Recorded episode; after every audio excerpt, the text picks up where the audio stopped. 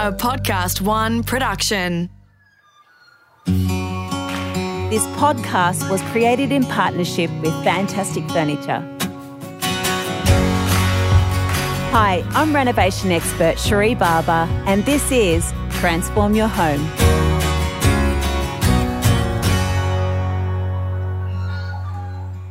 I've been transforming homes for over 30 years now. I love renovating. I love taking a dated and daggy old property and getting in and transforming that property into something beautiful. This is truly my life passion, and I'm so honoured to be sharing with you some of what I've learned in my 30 year reno journey. So, in this series, you'll learn how to cosmetically transform your own home. Cosmetic renos are a lot faster typically a lot less costly. They're also within the skill level of most of us, which means more money in your own pocket to spend on your own home transformation project. Over the following episodes, I'll share with you how to look at your home just like a designer, how to choose an interior design theme that's right for you, how to select your color combinations from the hundreds of thousands of options available, how to organize logical and calming layouts that work for your space, and how to pick the perfect furniture and accessories that tie it all together beautifully. And it doesn't matter if you're renting or you own your own property. It doesn't matter if you live in an inner city one bedroom apartment or a house with a yard in the burbs. I've got transformation tips for everyone's needs. And by the end of this series, you'll be ready to transform your own home from start to finish just like a seasoned professional. Are you ready? Let's get cracking.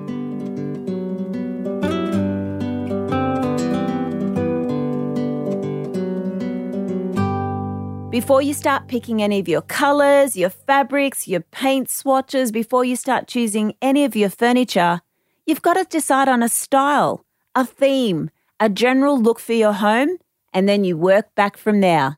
Where you start is with the end in mind. I'm going to repeat that because it's so damn important you grasp that. You start with the end in mind. Let's say, for example, a friend of yours says, Hey, can you make me a cake for, you know, my parents' birthday?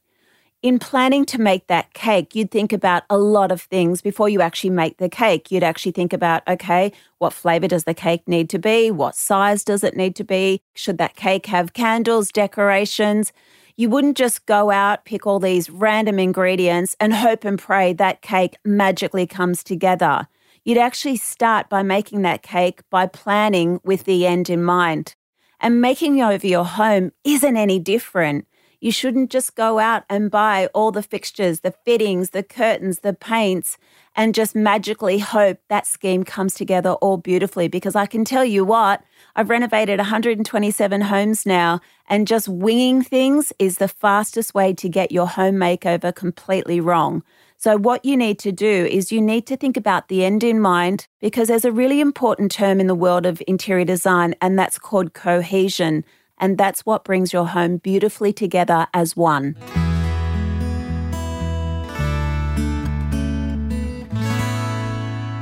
So, in order to get a cohesive look, you need to create a mood board. And look, this is a really fun part of the process.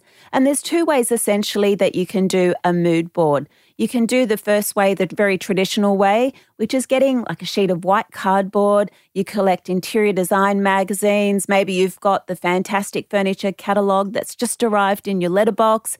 If you open that catalogue up and you see a particular setting that you like, and you think, oh, I wouldn't mind that in my home, cut the picture out and you can stick it on your cardboard. Or what you can do is you can do it online. And this is where most people do it these days.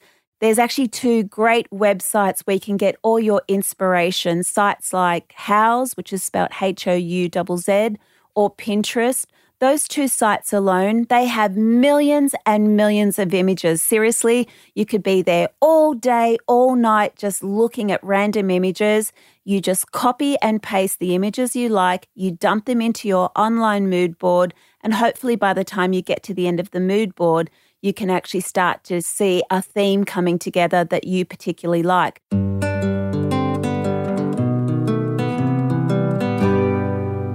Now, when you're creating your mood boards, it's very easy to have hundreds of images dumped into your online mood board. you might get to the end and still be no clearer as to what particular style or theme you want running through your home. So, a really good tip is just to look at pictures of rooms that you really love right now. It can be anything, it can be a bedroom, a living room, a lounge room, kitchen, whatever really. And then what you do is you start to visually break that room down, deconstruct the room with your eyes to try and pinpoint what is it that I really like in this room? What is it that I'm instantly attracted to? You might find it's a particular color scheme in the room. It might be things like wall lighting that's creating a certain mood or feeling in the room. It could even be something as simple as the furniture in that picture just being spaced out a little bit more that gives that room a really spacious feeling. So once you start to visually deconstruct rooms and images, you'll actually get a lot closer to defining what style, what things you intrinsically love. And what will happen is images that you first pasted into your mood board, you might say, you know what, I actually don't like that image anymore. You'll delete that off, you'll delete another one, you'll delete another one. And what you ideally want to get down to is, is probably no more than 20 or 30 images that start to define a particular style, just that one common theme that you want running through your home. And it's really important you have one common theme because one of the big things that adds value to a home, especially according to bank valuers, is a home that looks like it is one, not 10 properties all in the same house.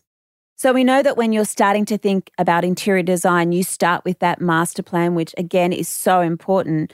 But what do you need those rooms in your home to do for you?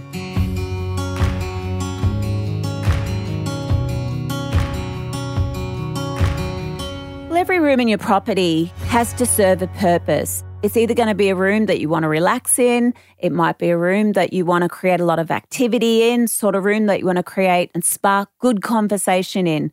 So when you're working out the interior design, you need to say to yourself, okay, what's the sort of personality that I want for these rooms? Is this room going to be more a fun, playful sort of personality room? Or is it going to be formal with a stiff upper lip? So you've got to think about how you want those rooms to make you feel because everything that you put inside that room has to transcend down to that personality. If your room could describe itself, what would it say about itself? What personality would it be? And that personality is the very thing that you need to try and capture on your mood board. So remember, even though your rooms might have slightly different personalities, they come together still as one personality to make it feel cohesive, not split personalities. Now, the reality is, most of us don't have tens of thousands of dollars in our bank account just to make our homes look better. So, maximizing our bang for buck is our very next step budgeting.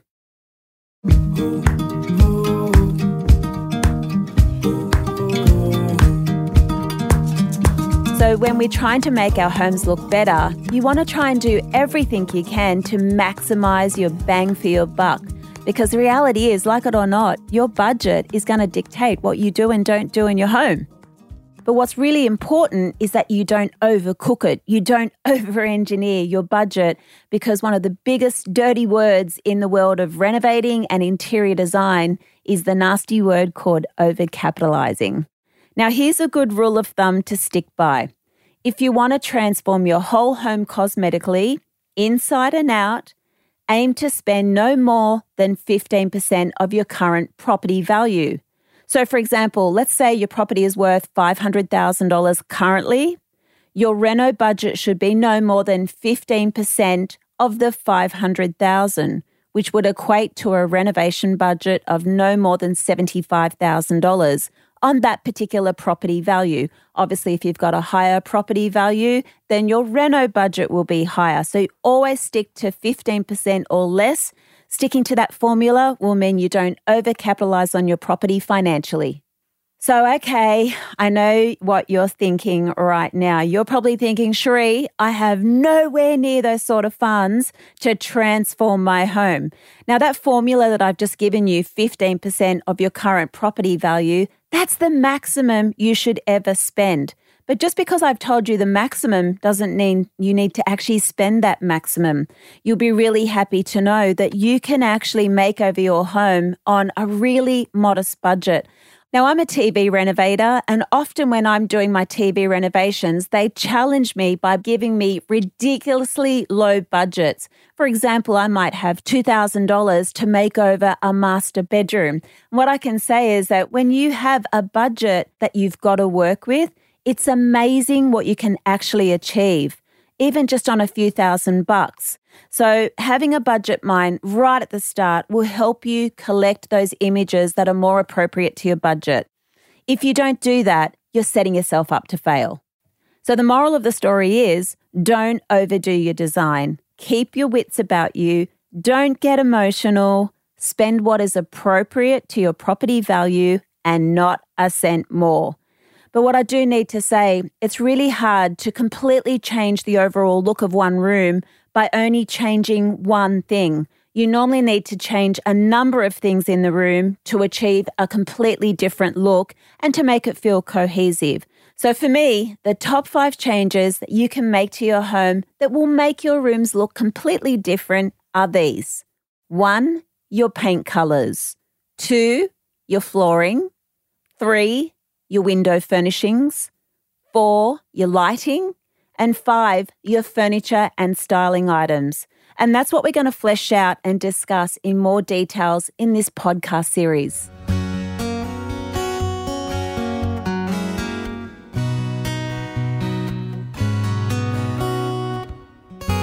So, to finish up, armed with your mood board and the end in mind, before you get started, ask yourself these key design questions. First one what do I really love about my place right now, and what do I hate? What you can do is look around your rooms, get a pen out, and start making a list of what you love and what you hate. Some of your loves could be that big window in your lounge room that lets lots of gorgeous natural light into the room, or that original exposed brick wall that you have in your house, which looks really cool. Some of your hates could be the horrible paint color on your wall, or that dated, daggy carpet that looks like it's been there for the last 30 years. So start getting that list together so you can identify the things you do and don't want in your property moving forward. Second question you want to ask yourself what interior style or mix of styles do I really love? You've got to remember that we spend so much time in our home these days, and more and more people are now working from home. That trend won't change anytime soon. So you really do need to create a space that you truly love because most people spend more than 50% of their life at home. So start experimenting with different looks, different colors, furniture options, furnishing your styling items. And through that process, it's really important that you do try and hone down as much as possible that interior style that you really do love. The third question what practical needs aren't being met in the room right now that you really should fix.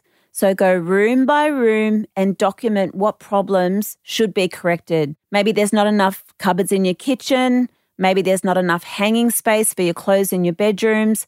Nowhere to sit and work from your laptop at home. Maybe you're sick of blowing up the air mattress every time your friends come over for a drink and drink too much. So, whatever the problems are, document them and make sure that those practical needs are being met in your new room makeover. Last question What's my budget for all of this? As I said, most people don't have a lazy couple of hundred thousand dollars sitting in their bank account. So, to give all of your rooms a complete makeover, it's going to come at a cost. And you'll be likely doing a combination of some quick cosmetic improvements, such as painting, maybe with some new furniture and styling items in your home. So it's really important to make sure you don't overspend on your property. And it's really important to have enough money to see this through from start to finish. That's the cardinal sin in the world of home makeovers spending money that you don't have and more money than what you need to. Well, that brings us to the end of this episode on where you start in any home transformation project.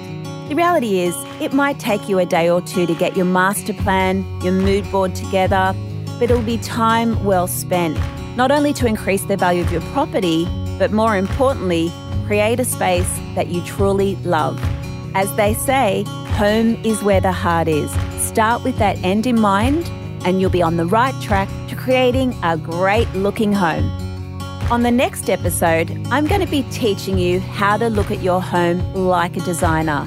You're going to be learning some really great stuff like the four key zones in a property, what stays, what goes, and how to look at your room strategically so you can do your home transformation project in the most practical, sensible way possible.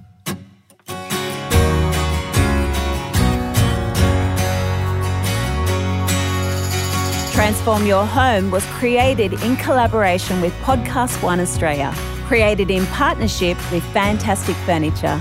Written and presented by me, Cherie Barber. Producer Alex Mitchell. Sound production by Darcy Thompson.